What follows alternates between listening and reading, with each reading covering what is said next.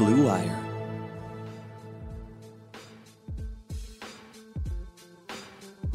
Welcome to episode 8 of That's What B Said, a Cleveland sports podcast. I am your host at Breezy Clee, and I'm joined by my fellow co-hosts at Bird's Eye View, Brittany Mollis, and Meredith Kane at MK on Sports. Ladies, we're back on the roller coaster. Oh my Suffered God. A loss. I mean, I don't like, it's such a... I don't even think roller coaster begins to describe what has happened in the past 72 hours. Yeah, we're probably in the midst of an actual train wreck. I mean, might be that. It could be like we might have jumped out of the airplane and forgotten our parachutes.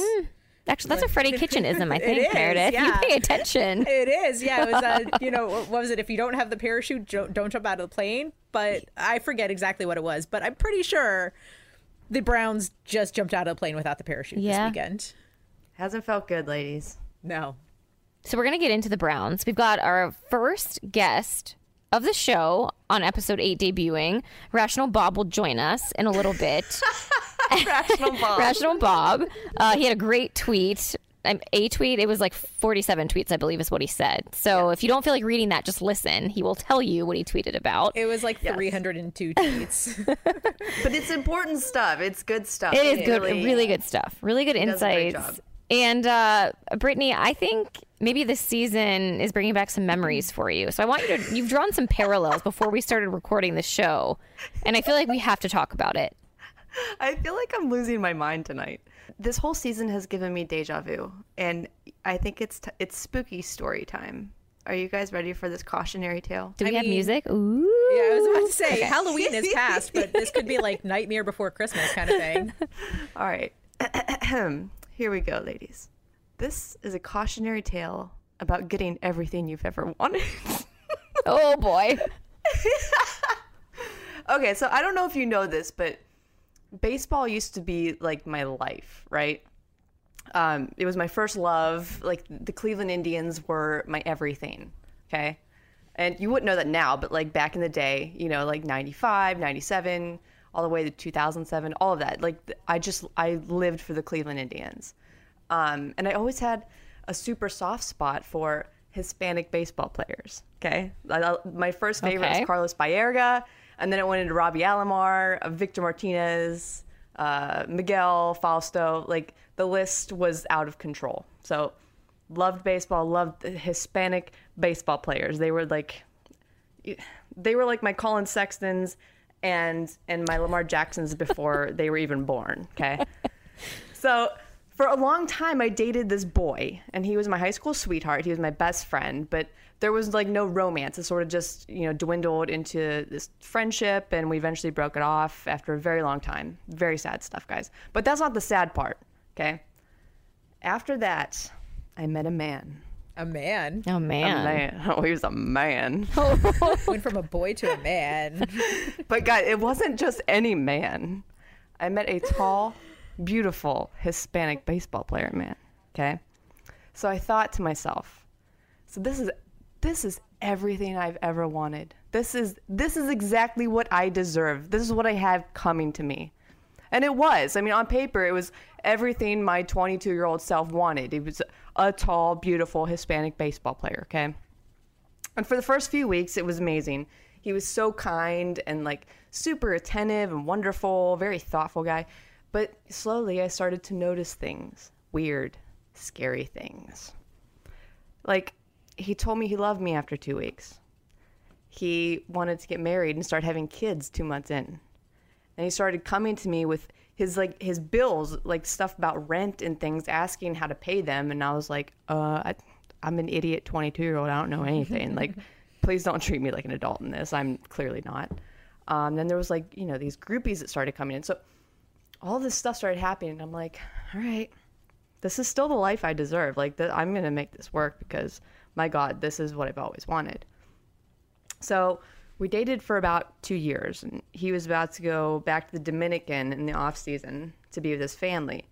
And right after spring training one year, he had to fly back to the Dominican unexpectedly, okay? And this is where things get real good. He said he had a family emergency. So a few days later, my dad sent me an article in the paper Oh, no. Uh-oh. He had to go back to Dominican to be there for the birth of his son. Oh. The birth of his son, ladies. Oh, my God. And you know what? This is when I learned to be careful what you wish for, because you just might get it, and it all might go horribly wrong and completely blow up in your face, and you're left with nothing but trust issues and anger, all because your expectations were so high. And this is the 2019 Cleveland Browns, ladies. Wow. What a parallel, Brittany. My goodness. Was that one hell of a story or what? I got chills. I mean, I should do this for a living. Right? I should have a podcast. Well, you know, everything happens for a reason, and that story happened because of this very moment of the 2019 Cleveland Browns and everything that they were on paper. Back in August, they were our boyfriend, our Dominican baseball player boyfriend that we were so looking forward to building a life with. That was it. And now here we are in tears. And because our Dominican boyfriend baseball player has a baby with another person. Oh. And my dad sent me a newspaper article. He's like, Britt. Shout out to this? Jerry Mollis. I mean, that's the Lord's work. Great job, Dad. Yes. Great job, Jer. Thanks. I might never have known had my dad not assigned me that. So good job, Jerry. I mean, he's looking out. That's a good Always father has my right back. There. Yeah, he's a creep.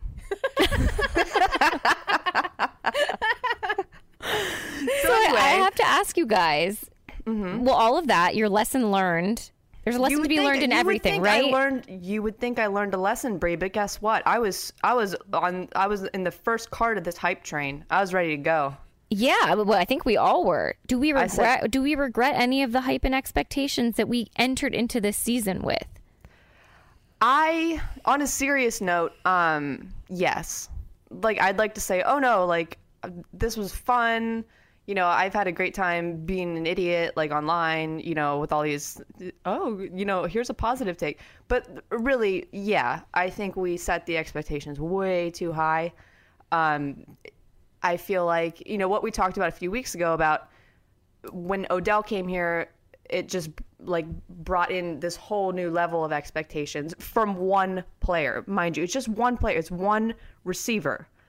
And we went from, okay, like the Browns, you know, we ended the season well. Baker looked good at the end of the year. You know, he set that record and whatever. But like once Odell got here, it was just like, holy crap, we're going to the Super Bowl. Shame on us for doing that. Like, really, that we shouldn't have done that. We shouldn't have bought into all this hype. But, you know, we're fans and this is what we do. And Browns fans, we've been craving this for so long. We've been craving it. Any opportunity to say, yeah, we're going to be good. And on paper, it looked like it was going to be good. On paper, it met all of our expectations. It exceeded them. We're like, this is what we deserve. This is what we've always wanted. And it blew up in our face. I don't necessarily think that's not fans' fault for, you know, getting excited. But, you know, I think that's at least a big part of the reason why we're so angry and hurt now. I mean, I was about to say, like, I wouldn't feel upset about getting swept up into the hype. I wouldn't feel embarrassed about it, because here's the thing. So, you know, there are members of the media who, you know, cover the team and have covered the team, and they're not fans. Like, they're objective reporters, and like that's their job.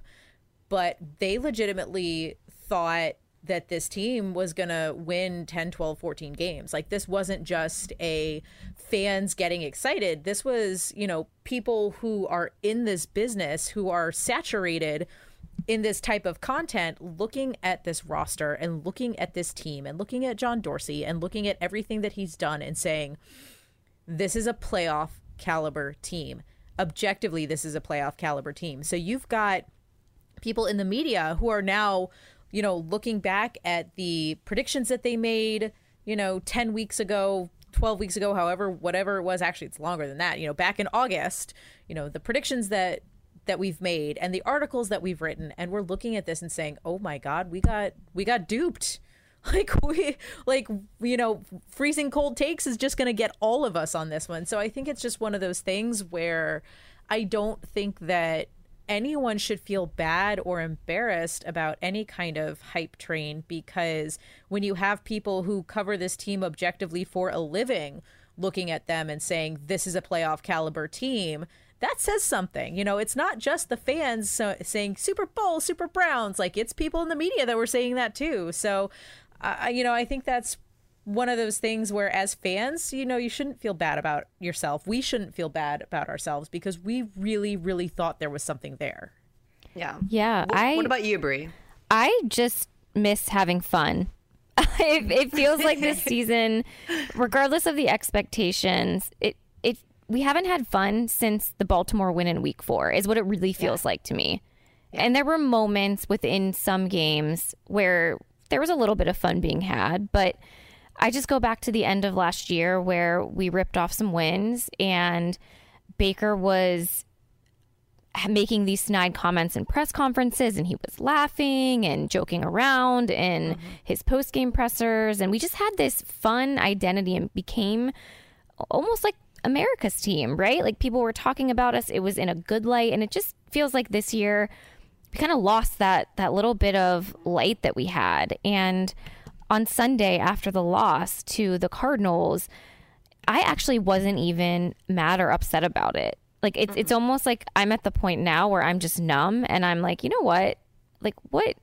Why do I even care if they win or lose? Because watching what I watched on Sunday was going back to almost like the 2016 season where they weren't really playing to win. It felt like they gave up. There wasn't really any effort being shown. Things were happening in the middle of a play where people just essentially didn't do what they were supposed to do. And to me, that was frustrating. And if their I don't give a damn meter is going to be at that level, then so is mine. Because, you know, there's 2 games left in this season. And quite frankly, I'm not even motivated to watch them go out and put the product on the field that they put out on Sunday. No, and I agree. Like, one of the things that I've wanted to do all year is to watch. I wanted to go to the game on Sunday. I wanted to go see the Browns play the Ravens because that's the one game that I've looked forward to all year. Now it's just like, honestly, my energy level dropped significantly after the Pittsburgh game. You know, when they lost to the Steelers a couple weeks ago, that's when all of a sudden, you know, I was angry. I was saying, fire everyone. I became the fan that I kind of don't like. And then after that, it became very hard for me to turn it back on. Because like even after, you know, Cincinnati win, I didn't feel anything for it. I wasn't, you know, like happy about it. I wasn't sad. Like it was just, okay, like it was a game. It's over now, whatever. When I was watching the game on Sunday, I felt very much the same. I was like, okay, like they clearly don't care anymore. That's obvious. You could see it in their body language. You could see by the way they were just acting, the way they were playing. The defense was god awful. And from top to bottom, everything was just a mess. And I'm like, you know what? I'm not even mad. I'm just going to sit here and watch my team play and not feel anything because what's the point? If they don't care, I don't care. Yeah. Right? Yeah. And, you know, I think all of that said, we still have 2 games left in the season. And an article was published on Sunday morning about Freddy essentially coming back. They were going to bring him back unless there was a horrific collapse. So we're going to have Rational Bob join us because he went on a bit of a tangent today to talk a little bit about expectations, what growth means and what it should look like, and go into a lot of the stuff that we were seeing kind of flood the internet, I guess the Browns internet, over the last 2 days. We are super excited to have our very first guest on tonight. We decided that his tweets are far too rational for Twitter, so we needed to bring him onto the show. His name is Rational Bob, but his real name is Bob Evans, and he's the former managing editor of the Orange and Brown Report and the current Browns Twitter voice of reason, and one of my very good friends, even though he usually doesn't want to be. Welcome, Bob Evans. Wow, Mollis. Thank you very much for that very rational introduction. I have a question, though. This podcast has been going for how long now? And I'm your first guest. You could have done way better than me, but thank you for that honor. I really appreciate it. Bob, there is no one better than you. You are our number 1 pick. Oh, geez. Especially today. Well, thank you. You're the Baker Mayfield of the That's What B Said podcast. That's right. Yes, you are QB1. And, like, you're not only, I was going to say you're our first man, but you're our first human on the show. Usually it's just the three of us. And, I mean, that's cool. It's nice to get some testosterone on here, though. So, good stuff. Well, I'm happy to be here. And like I said, before we started recording, Bree, it's very nice to finally meet you, at least over the air here. I've met Brett, I've met MK, but I've never met you. So hey, happy to have you. We only welcome bees on the show. So you cut it. You made the cut. Yes. All right. So we wanted you to be on the show today because you had a very thoughtful thread of tweets about, you know, like how to judge the Browns' growth this year and the importance of staying patient. And I feel like you should give us a brief summary of those because we think the Browns fans really need to hear this right now. Sure. So for those of you who don't want to read 47 tweets in a row, I think somebody said that's what it ended up being. And I literally did not go into it with the intent of that. It just kind of, so every single week, there's so much negativity and so much, you know, there's so many hot takes and people just coming out there with their pitchforks lit, just, hey, fire Freddy, fire this person, clean house, trade Odell, you know, do this, do that. And it's just like every single week, it's just growing and it's getting worse and it's getting worse. And it's getting to the point where I don't think anybody truly realizes that there's more going on here than just the head coach not being as good as everybody expected. Not just Baker not being as good as anybody expected. And on top of that, we had these ridiculous expectations coming to the year. And the hype was insane. Media outlets were saying Super Bowl Browns 12-4. And this team had literally done nothing to warrant those expectations. Yes, they won 7 football games last year. After their head coach was fired, they finished the year very strong against some all right competition.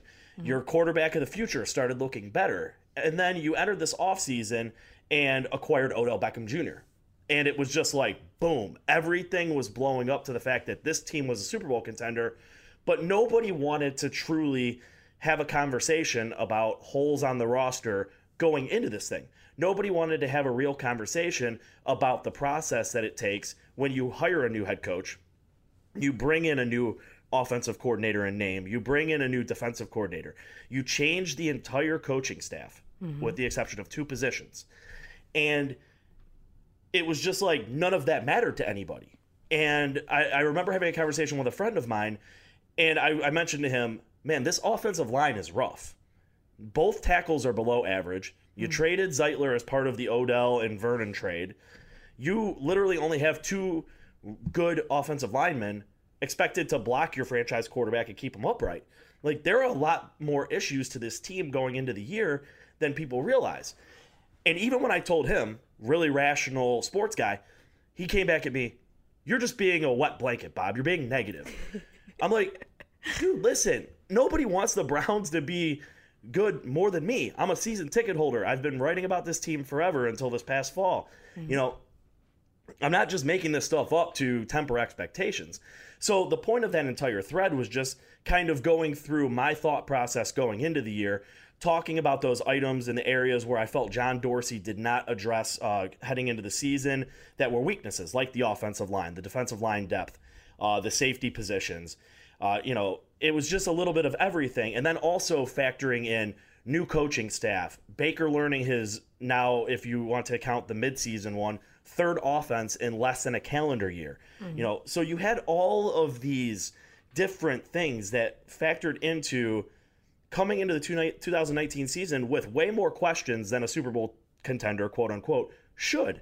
And then on top of that, their opening season schedule was brutal. Their first 7 games included 4 teams that made the playoffs, Yep. 1 team that finished with 9 wins, another team in the 49ers that was expected to take a major leap, which they did, and I forget, and the Jets.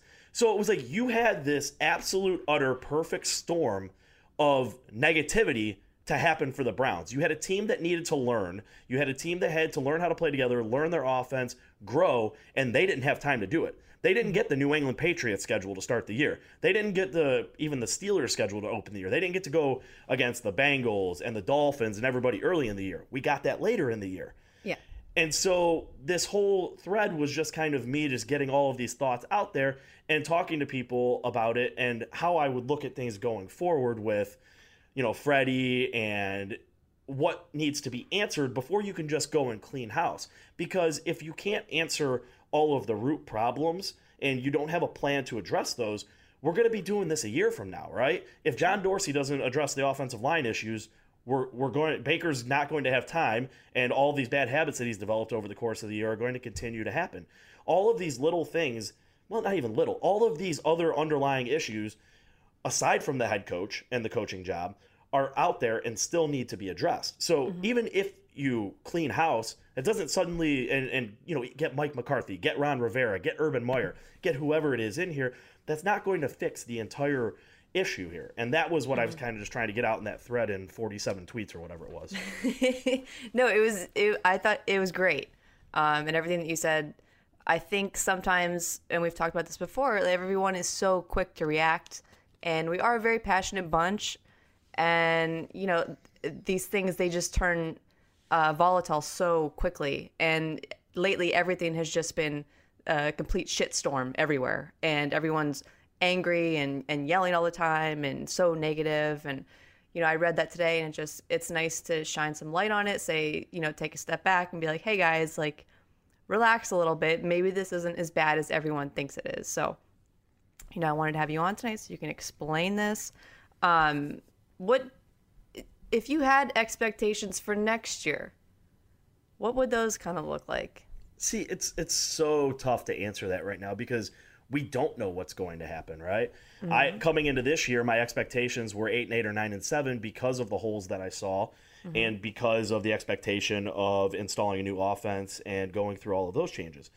So seeing what we've seen, if we just assume, and I know this is going to piss everybody off who's listening, let's assume Freddy Kitchens is back next year, right? Let's just assume that point. Which I think he will be. So him and, you know, he has a conversation with John Dorsey. He lays out a plan. Hey, this is what I want to do. These are the changes I'm going to make, and we're going to do that. And Dorsey says, all right, I'm going to go get you all those real football players I promised you, and we're going to, get, you know, fill the holes on this team. This team has already shown us that they can compete with the best teams in the league. They've demolished the Ravens on the road. I personally don't think it's out of the question to expect a 10-win season next year and competing for the AFC North crown. They've already shown you this year they can compete in the AFC North. They have a chance to go 5-1. I mean, I know that involves beating the Ravens this week. They'll beat the Bengals the final week, regardless of what anybody thinks. So at worst, you're probably looking at 4-2 in the division at the end of this year. You can... You can do that again next year. And their schedule should be easier, fingers crossed. So I don't think 10 wins with the current coaching staff is out of the question, but you do need to address these holes. You need to address offensive line issues. You need to address defensive line depth and pass rushing issues. And you're not going to have any safeties. I apologize if you hear a bell ringing. My cat has decided to come in the room. She took way longer than I expected, but cats are always welcome on this show. I knew that was going to be a lot. I was trying to keep her out for the time I was on. But let her in. I want to hear her talk. No. Hopefully she doesn't do that. But so ultimately, I'd say 10 wins is my personal expectation for next year if they keep the current staff intact and they address what needs to be addressed from a personnel standpoint. So I want to ask you a question. If you are John Dorsey, do you bring back Freddy Kitchens? Why or why not? So it goes back to one of my last tweets in that monster thread where I said, if I'm Dorsey, I'm asking Freddy Kitchens I'm asking him questions on what the plan is, right? I need Freddy Kitchens to tell me this is where it's gone wrong. This is what I plan on doing to fix it. These are the changes that we need to make to the coaching staff, if any, to get in that positive direction. And honestly, I'm the type of person that I don't get mad about this. I want Freddy Kitchens to tell me, if I'm John Dorsey, what players I need, or at least what types of players. Like, say, listen, these are the areas I think that we were not strong enough at this year. And I understand for whatever reason, you know, we thought we went into the year with this. So if Freddy Kitchens can answer those questions in a way that John Dorsey feels is good enough and is solid enough for the plan, then I have no problem bringing back Freddy Kitchens next year. I understand everybody out there doesn't think Freddy Kitchens can be a good head coach and doesn't think he's the next Bill Belichick or whatever. Like 99% of coaches aren't the next Bill Belichick. But it's hard to know if Freddy Kitchens can be a good coach or not if you don't know the answers to those questions of what his plan is next. I mean, we've heard him in the pressers. We've heard him say, I need to call better plays. I mean, he did it in Monday's presser. When he said, no, that's not on Baker throwing it to Landry and not throwing it to Odell. That's on me. I need to call a better play. So you hear a coach that, at least in these pressers to a certain extent, acknowledges that he has things that he needs to work on and get better at. But I need him, if I'm John Dorsey, I need him to lay out that plan for me if I'm going to commit to him for another year. This is why you're Rational Bob.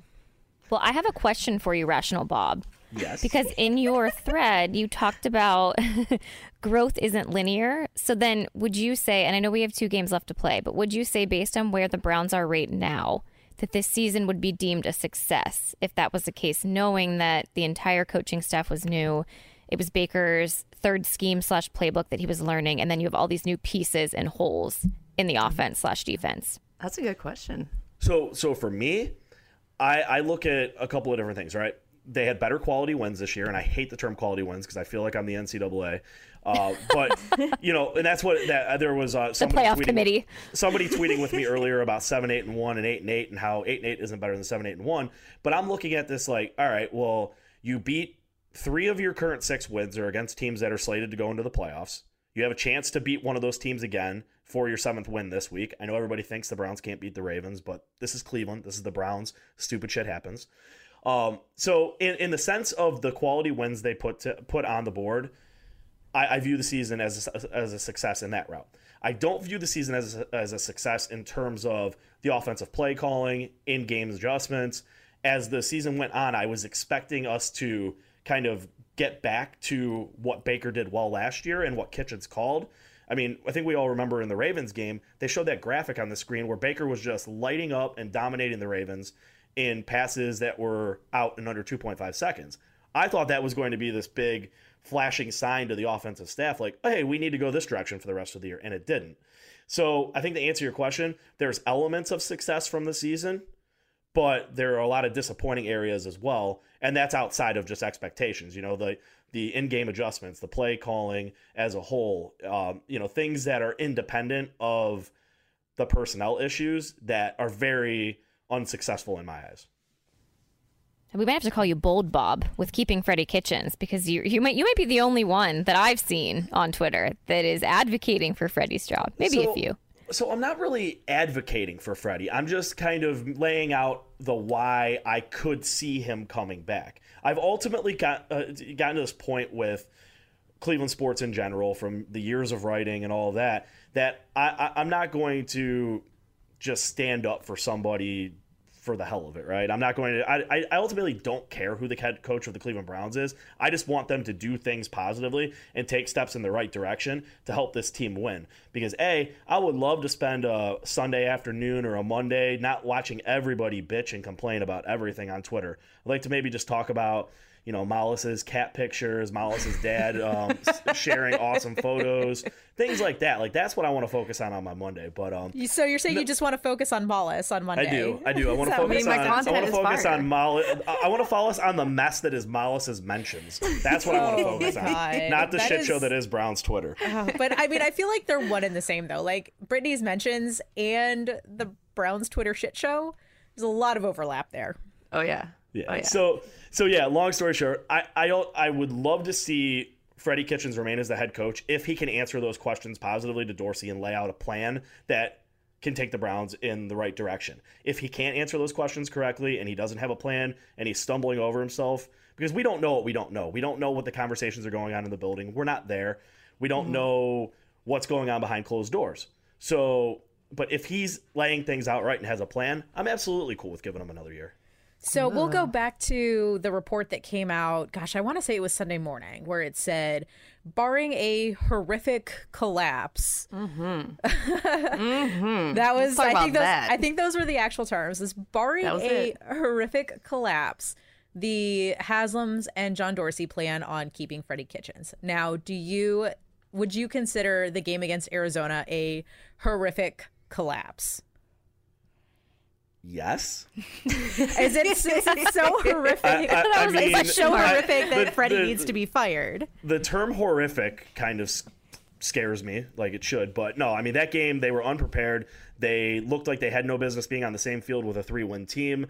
The Cardinals looked like the team that was playing for a playoff spot, not the Browns. Right. And that, I don't know what, I mean, that's a product of coaching. That's a product of the players. I had a friend of mine, this will be a fun one for your podcast, had a friend of mine send me a picture of a location of where all the Browns players were going after walkthrough on Saturday night, which was kind of funny. I laughed, and he goes, LOL, these boys are not coming to play tomorrow, I'll tell you that much. That was his text with the screenshot of the location of where they were at. So, yeah. I don't, and again, I'm not saying that all the players were there, or maybe it was just a couple that he caught a glimpse of. But at the end of the day, it was a collapse. It was a major collapse. And I don't know who all is to blame for it, but the coaching staff, it's their job to get everybody ready to play and get up for a game like that, and they weren't. So, yeah, the buck definitely stops with them on that one. And I don't know if it's fireable, but it's a problem. Well, I mean, that was actually going to be my next question, because you sort of laid out the path for Freddy Kitchens to be here in 2020, and I don't think that you can look at a single game and say that's a reason to fire a coach, that's a reason to keep a coach. But I guess just looking at the full body of work, knowing that the report that came out Sunday morning that was barring a horrific collapse, which is pretty much what happened on Sunday afternoon, we're 14 games in. What say you on this horrific collapse? Do you think that this is sort of, I don't even know how I want to word this question, but we've got Baltimore coming up this weekend, and that could potentially be make or break. So what are your thoughts about how the Browns have played so far this year? What are your thoughts on how Freddy Kitchens has done this year? Sure. So, like you said, I don't let any one game really change my opinion overall in terms of, hey, oh my gosh, the Browns just lost by 40. He should be fired. Like, that's not my reaction to something, right? I'm looking at the overall body of work, and we've seen the same thing all year long. We've seen them have games where they got up, and we've seen them have games where they kind of lulled, and we have letdown games. The Broncos game in Denver was a letdown. The Arizona game was a major letdown. So I have to ask Freddy Kitchens, what happened during these games? What has gone on? I mean, we've seen poor offensive game planning. We've seen poor in-game adjustments. We've seen games where they don't run the ball more than 4.5 times. So the answers have to, what are your answers to these questions? What is the why there? I mean, that's what I need to know. I mean, I'm not going to personally ever get the answers to the questions, but John Dorsey can. So, I mean, and again, that's why I just keep going back to, if I'm John Dorsey, I have to get the right answers to these questions before I make a decision on firing somebody. And because Dorsey can get the answers that we can't, right? And that's why the whole thing to me is we're never going to get the amount of information that we need. Now, that report you mentioned on Sunday morning, who's that coming from in the organization, right? Is that coming from, I hate to do this, but is that coming from the analytics guys who wanted Stefanski and the analytics guys who wanted McDermott 2 years ago? Is that coming from the Haslams who were fed up? The analytics guys. You know what I mean? Well, there's two camps. Here's the thing. There's the analytics guys and the football guys. Yeah. No, but you know what I'm saying. But what faction is the leak coming from? Is it because we know how leaks work at the NFL, right? Yes. So, you're absolutely correct. That leak could come from unknown area scout in South Dakota. I mean, the leak can come from anywhere. Yeah. Yeah. And when these leaks come out, they're coming out for a reason. Like, someone wants these stories out there, and that's why they happen. So I would say you're absolutely correct on that one. For sure. Bob, we have one more question for you. Yeah, I've been talking for way too long. I'm actually surprised my voice is lasted. Yeah, sound good. You sound good. I'm sorry for taking over your podcast. You Rational did, Bob but you know what? It's fine. Rational Bob takeover. Yeah, we can use a little more rational thinking on this podcast, so you're good. One last question. Do you think the Browns have a chance of winning this weekend? I do. I do too. And that's not that's not fan Bob. That's just, first off, we've already seen them beat them. I know that was a completely different season ago. Yeah. But this team just gets up for games, and it's a home game, so that's obviously going in their favor. They are, they've already proven they can slow down Lamar, not stop Lamar, but slow him down. And it's the hell of the bounce back spot, right? They just got demolished by Arizona on the road. Everybody's expecting them to roll over and die for the rest of the season. And now you could have a bunch of pissed off players who are mad at their coach, mad at whoever, mad at each other, come out and just play like their hair's on fire for one last time for the year.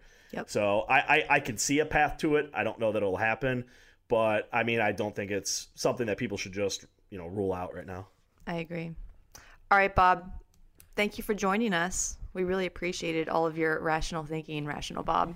Thanks again to Rational Bob for joining our show, calming us all down. I hope that you guys enjoyed that interview. Make sure you go follow him on Twitter. His handle is @TheRealBobEvans. He's a great follow, gives additional content. Hopefully we'll have him on again soon. Yes. So one thing we didn't talk about with Bob that I think we should probably touch on is really the discipline issues. I think that we all have kind of been seeing the entire season with Freddy and kind of just questioning whether he has this team or not. And Meredith, I think you want to talk about an article that kind of came out today and get into more of this. Well, it wasn't an article. It was Jason LaCanfora on the radio station where I work. And I know before everyone kind of loses me with that one, I know that there's a very contentious relationship with Jason LaCanfora, but he had some interesting things to say about Freddy Kitchens, and he brought up Greg Williams, which I've heard people bring that up before of they should have brought Greg back. Now, I don't know that Greg Williams is the answer at head coach, but one of the things that LaCanfora brought up when talking to him today was the fact that a lot of these things that are happening this year that have just made this team a complete mess were not happening under Greg Williams. Like, you would not have, you know, Baker commenting on the training staff or Duke Johnson or, you know, any other player that he's publicly talked about throwing the training staff under the bus. Like, those types of things don't happen. The leaks don't necessarily happen, or at least not the ones that the organization doesn't want. And, LaCanfora described him as the old school defensive disciplinarian who had this up and coming offensive mind underneath him and Freddy Kitchens. And he thinks that there was something there with that combination. And he just doesn't think that Freddy Kitchens has what it takes to be the disciplinarian to keep this team under control. So it's not necessarily the big personalities that you have with people like Baker and Odell Beckham Jr. It's just the overall discipline in general with this team. Like, these types of things would not happen under Greg Williams. These types of things would not happen under a more seasoned head coach. And I can't help but agree with him on that, because that's sort of what we've been seeing, because we have these questions of, has Freddy lost the locker room? And we had these same questions with Hugh Jackson. Did Hugh Jackson lose the locker room? And it was the same situation where, you know, the players are just, they're not having it. They're not interested in playing for Hugh. They're not interested in supporting him. They're not interested in, you know, working hard for him. And that's sort of the feeling that we got in this Arizona game this past weekend. So there's definitely, as love or hate him, there's definitely a lot to be said for that idea that he brought up of Freddy Kitchens not being able to essentially control the team and keep them under, you know, a good watchful eye and to keep them disciplined. And I think some of that comes out on the field too. Like, how many times do we have illegal shift penalties? How many times do we have false start penalties and these dumb mental mistakes, delay of game penalties, like things that should not be happening if you are a good football team is happening with the Browns. And so I think that he has a point with what he had to say about Freddy Kitchens being under Greg Williams versus Freddy Kitchens being in charge. Yeah, and one of my, actually probably my only fear going into this season was that you have this new coach and you have all of these personalities on this team now, all of these egos on this team right now. One of his biggest challenges is going to be, I'm not saying that, you know, football players are like big kids, but they're kind of like big kids, right? So you have to, you know, Bree, as a parent, you have to understand how to like deal with these, you know, these mentalities, okay? And there's an element of not babysitting, but sort of just managing them. And that's part of your job as a head coach, is learning how to adapt. And in Greg Williams' defense, I could understand what Jason was saying. I understand what he's alluding to.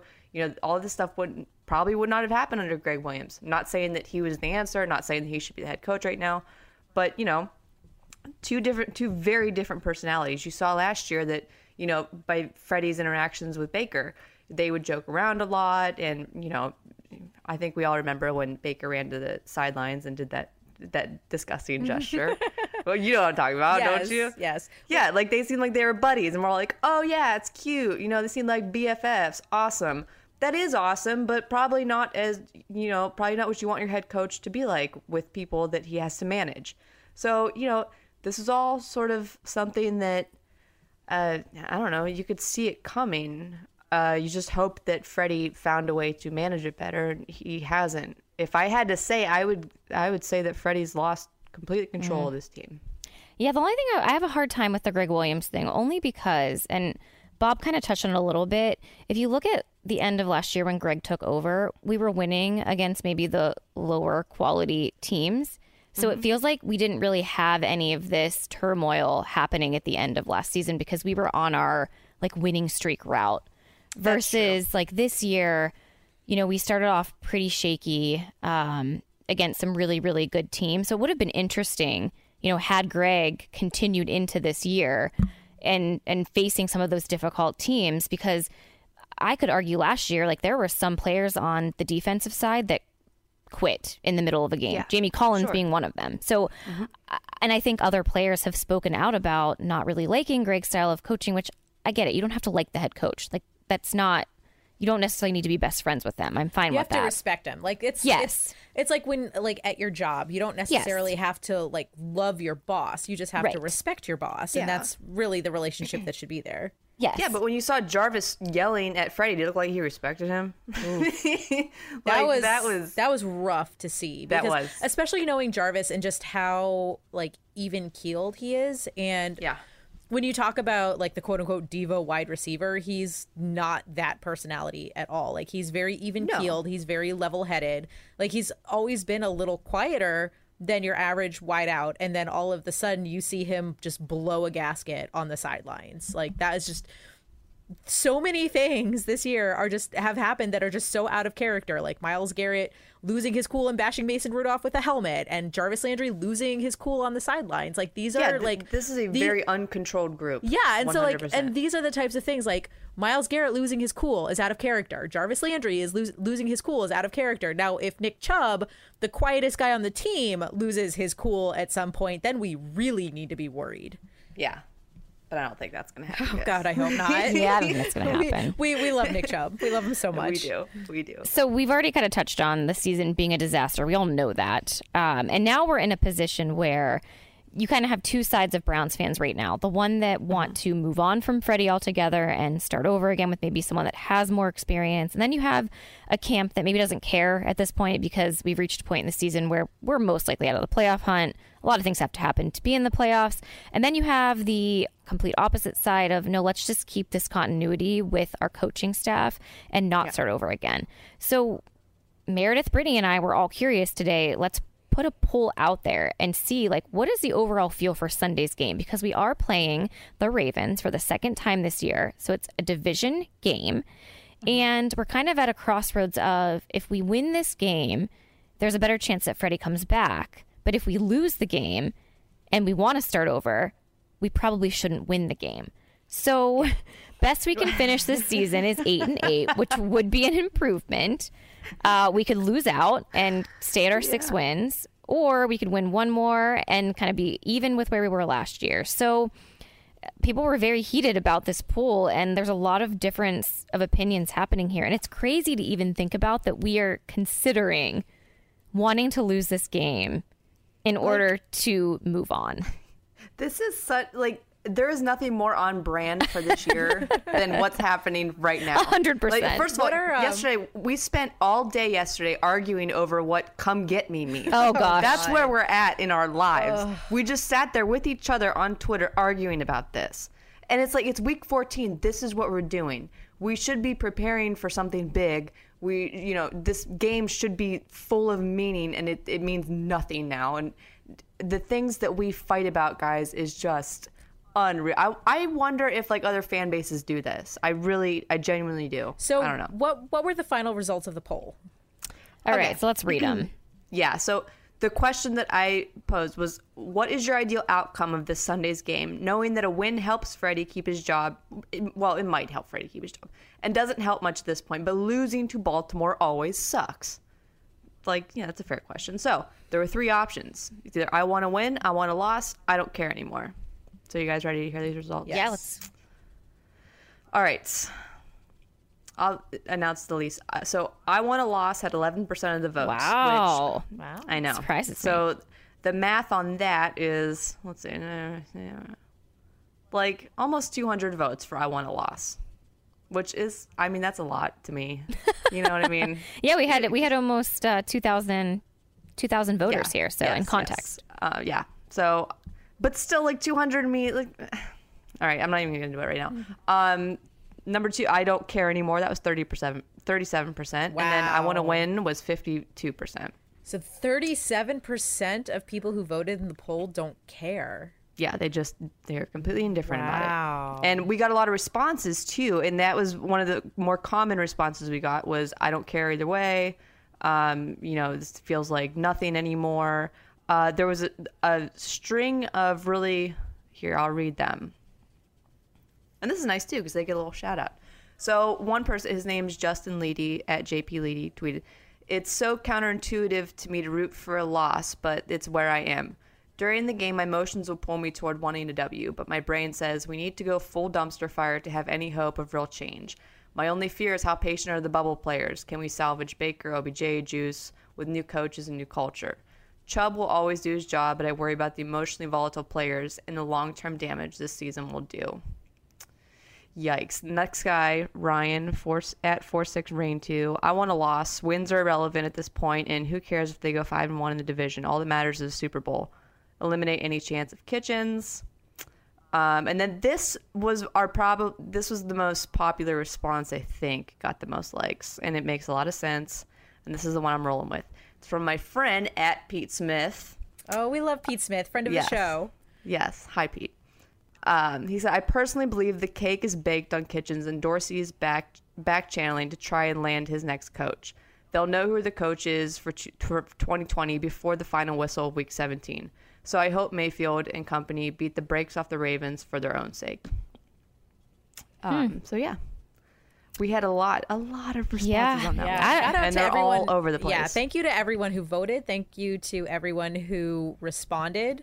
I mean, I went through and I read every single response. And, you know, I tried to interact, but it was a lot. But we do appreciate it. And we really like that people wanted to, you know, interact with the show and let us know. Because it was something we were genuinely curious about. Because I was hearing that from people who were calling in and on our radio show and just saying... lose out, be done. Like, if that's the way to get rid of Freddy Kitchens, like, I want to get blown out by 60 against Baltimore. And to me, that just feels, I feel like that's a very like in the moment anger kind of thing. And I think the first response that you read where it was like head says lose, heart says win. And come kickoff, come 1:00 on Sunday, especially since it's going to be at home, you're going to want to see the Browns win because it's never fun to see the team lose. Especially the Ravens. It's just like, yes. But if they show up again, like they did against Arizona, then I mean, I'm at the point now, like if they show that same type of effort or lack thereof, then I'm essentially at the, I'm just like numb now. Like, I don't know what happened, but it just took so much out of me. And I thought that we were going to see someone get really badly hurt on Sunday based on how they were playing. Yeah. Like, OBJ almost died at like those last two plays of the game. Yes. Yes. If they show up like that against the Ravens, number one,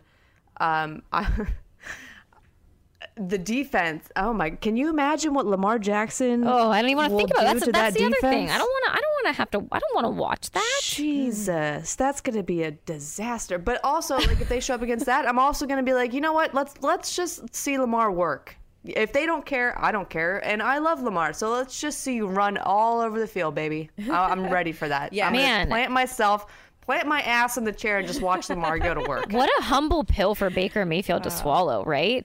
Oof. Like, I mean, just think about that for a minute. Like, just a humbling. This could be the most humbling. I mean, I think the Pittsburgh game was probably pretty humbling for us, getting beat by, I forget his name, Duck Hodges. Is that his name? Yeah. Getting beat by a fourth-string quarterback. But we could also be humbled once again. Well, yeah, on Sunday. It's got to be humbling for Baker, because if you look at that 2018 draft class, there were so many quarterbacks. Yeah. And Baker Mayfield was the first one overall, and Lamar Jackson was like the last of the quarterbacks in that bunch to be picked. I think Baker's ranked last. Is he last? Oh, well, I think Josh Rosen is beating him, but I think Baker's 3 out of 4. Yeah. In terms of best or worst quarterback, depending on how you look at it. Yeah. I mean, that was probably the most quarterback heavy draft that we have seen in quite a while, and to have the last quarterback picked up to be the current best, like that says a lot. Well, the other thing that happened this week that we have to talk about because it's so ridiculous is the whole come get us phrase. That I don't know why we haven't seen this coin on a t-shirt yet, but I think we would all rock them, because I just have to laugh at how this whole entire thing blew up, about how there were articles being posted about players saying, come get us, during the Arizona game. And it all stemmed from a report, last week, about OBJ saying, come get me. If I never hear those words, two things I want to say. If I never hear the words, come get me again, and if I never see a damn shovel pass again in my life, those are two things I am begging the world to stop, because my brain is like short-circuiting right now. Oh my god. But also, like, aren't we as fans the ones that should be saying come get us? Like, we should be saying to every NFL team out there, like, please come get us. Like, we actually deserve to be got. I mean, there are a few fan bases I'm sure you would not want to be a part of, the Washington Redskins being, you know, top of the list. At least they play with some heart sometimes. They actually feel like they want to win. Yeah, they former OSU quarterback Dwayne Haskins. So I mean, just I'm from Washington D.C. I was in the trenches with that team as well. Trust me, it's ugly. Okay. But then you also, the Lions are a bit of a mess. The Dolphins are kind of messy. So, I mean, there are...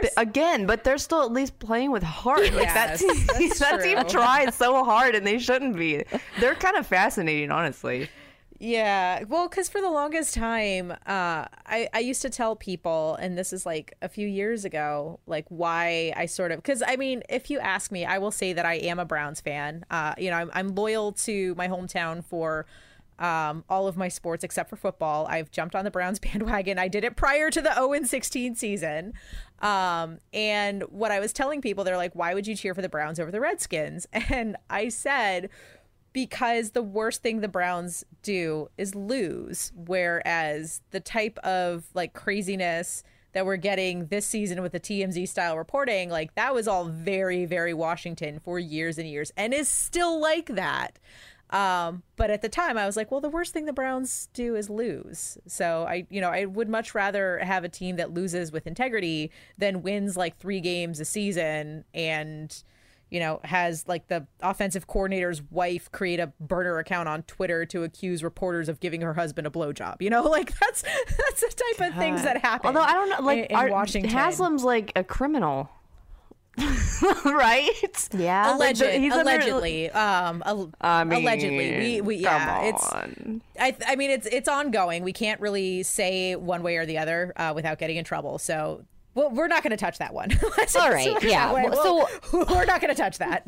We're going to have some fun, you guys, because we just talked about how the Browns aren't fun anymore, or they haven't been fun this whole season. But we're going to have some fun next week. We're going to have a special episode on Sunday. We're going to record post-game just based on how the holidays are falling. And because next week is Christmas and we're gearing up for the new year as well, We have started coming up with a 12 days of Christmas for the 2019 Browns. So we've been having some fun with this, Meredith, Brittany, and myself, and we want to get your thoughts too. So you have to center this around the 2019 Browns. We know that this season has been a bit of a turmoil. There's been a lot going on that you can apply to this. And we know that our fans are the most creative. We might be miserable, but we're also very creative. So make sure that you tweet at us.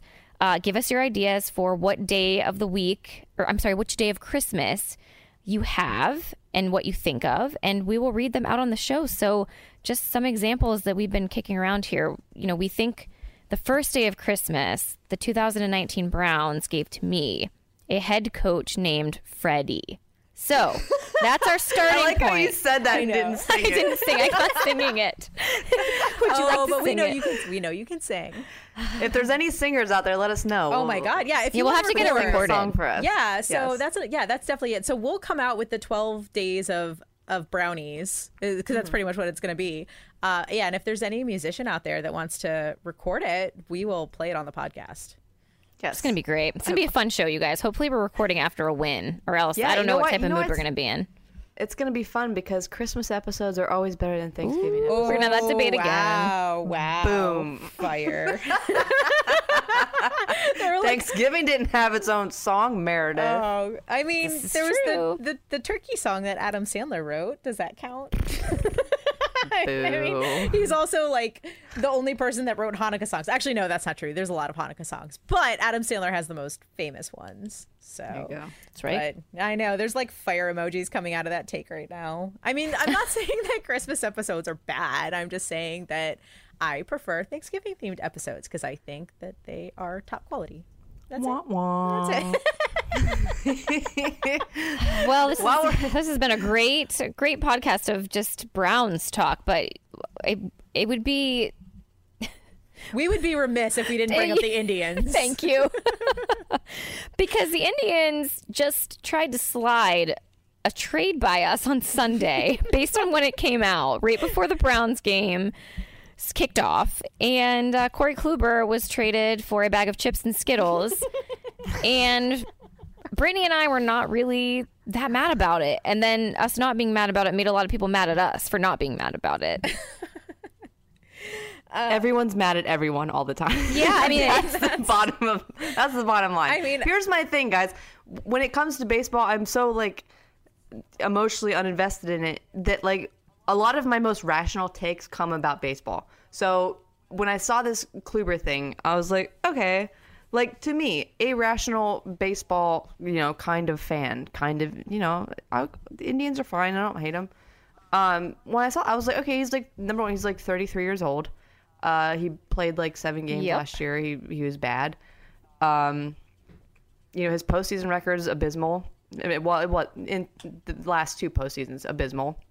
So you can't really count on him when you need him. To me, I was like, all right. And here's the thing about the Indians that I don't think people give them enough credit for is that they're the one team out of, you know, the Cavs, Indians, and Browns. They are the one team who, no matter what, seems to get it right. You know, last year they won 93 games, and like they had people out with, you know, sicknesses, injuries, like important pieces just went down. And the Indians are just like, okay, we'll just throw this guy in here and he'll be great. And he was. And like, this is just what the Indians do.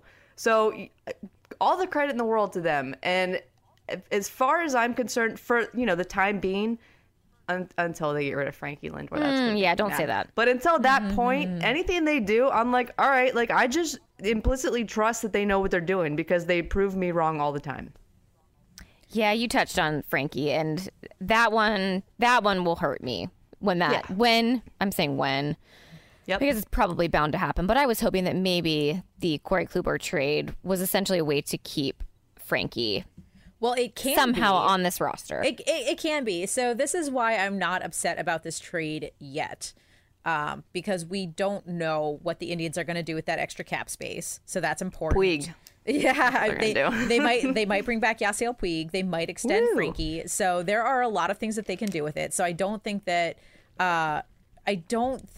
anyone should be upset yet, especially when you look at the pitching core on this team. You've got Shane Bieber, Zach Plesac, Mike Clevinger, Carlos Carrasco, hopefully if he comes back healthy, which I'm thinking that he will. I don't know who the fifth man is going to be in that rotation, but that's four really solid starting pitchers right there. And this Class A guy that they traded for is, you know, he's destined to be a closer. He's going to be a reliever, and he, you know, has a cutter that consistently hits 97, 98 miles an hour. And I think I tweeted out a video of him breaking 100 miles an hour on this cutter. Now, the accuracy isn't there, but if the pitching staff can work with him on his accuracy, that's going to be a very dangerous closer. So yeah, and that's what we need, right? Yeah, like that's what we need. So there's going, yeah. So there's a lot of things that the Indians can do right now because they have a ton of cap space.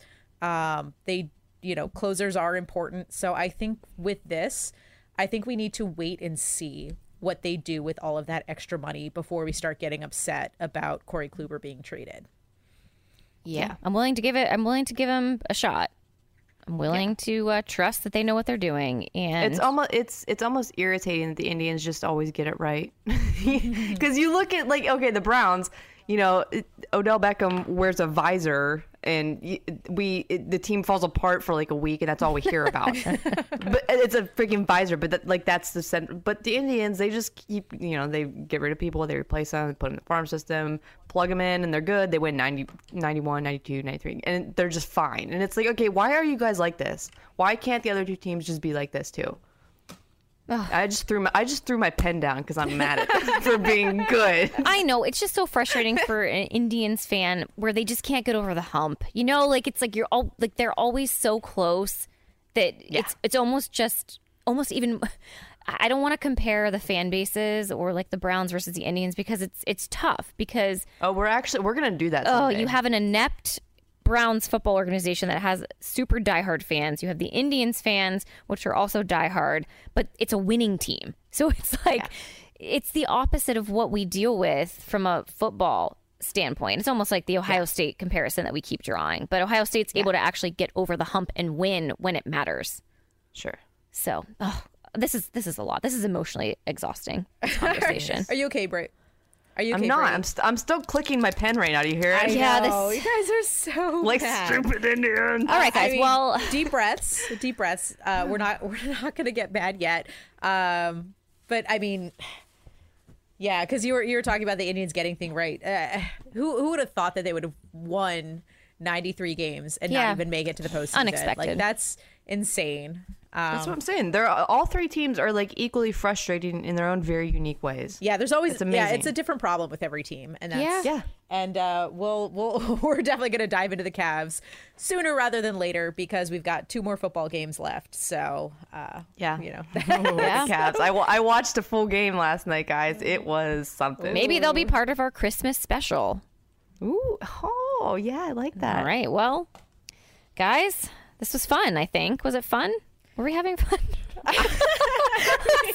This actually like a Browns game where we're not sure if this was a win or not. I don't know. I feel confused. We try so hard. We really, really do. I mean, when we can't be positive, we be rational. That's right. Well, thank you everyone for listening. Thanks to Rational Bob for coming on our show and calming all of us down. Make sure that you guys download, subscribe on iTunes, Spotify, or Stitcher. Please rate and review us, and be sure to tune in next week at a special time. We'll be releasing on Monday with our special holiday edition. And don't forget to tweet us your 12 days of Brown's Christmas ideas. Looking forward to hearing all of those. We're going to get some doozies, guys. Thank you. Love you guys all. Talk to you soon.